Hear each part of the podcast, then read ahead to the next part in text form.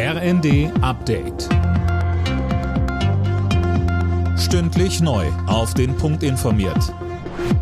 Ich bin Silas Quiring. Guten Abend. Die Bundesregierung hat grünes Licht für die Lieferung ausgemusterter Bundeswehrpanzer an die Ukraine gegeben. Es handelt sich um 50 Flugabwehrpanzer des Typs Gepard aus den Beständen des Rüstungskonzerns Kraus Maffei Wegmann.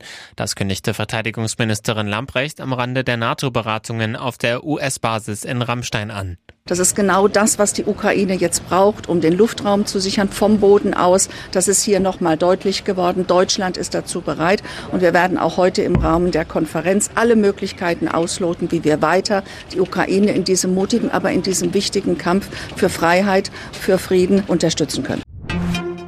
Vermittlungsversuch in Moskau. UN-Generalsekretär Guterres hat sich mit dem russischen Außenminister Lavrov getroffen. Dabei forderte Guterres einen raschen Waffenstillstand in der Ukraine und betonte, vor allem der Zivilbevölkerung müsse jetzt geholfen werden. Bayern muss bei seinem umstrittenen Verfassungsschutzgesetz nachbessern. In Teilen sind die Neuerungen aus dem Jahr 2016 nicht rechtens. Das hat das Bundesverfassungsgericht entschieden. Mehr von Tom Husse.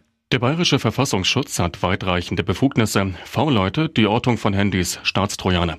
Mehrere Vorschriften verstoßen nach Auffassung der Karlsruher Richter gegen Grundrechte. Hier stehen zwei Herzensangelegenheiten der Verfassung im Spannungsfeld zueinander.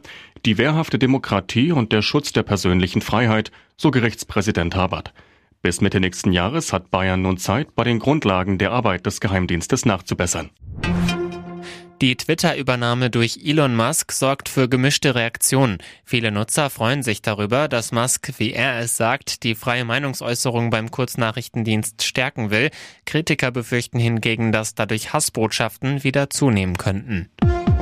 Alle Nachrichten auf rnd.de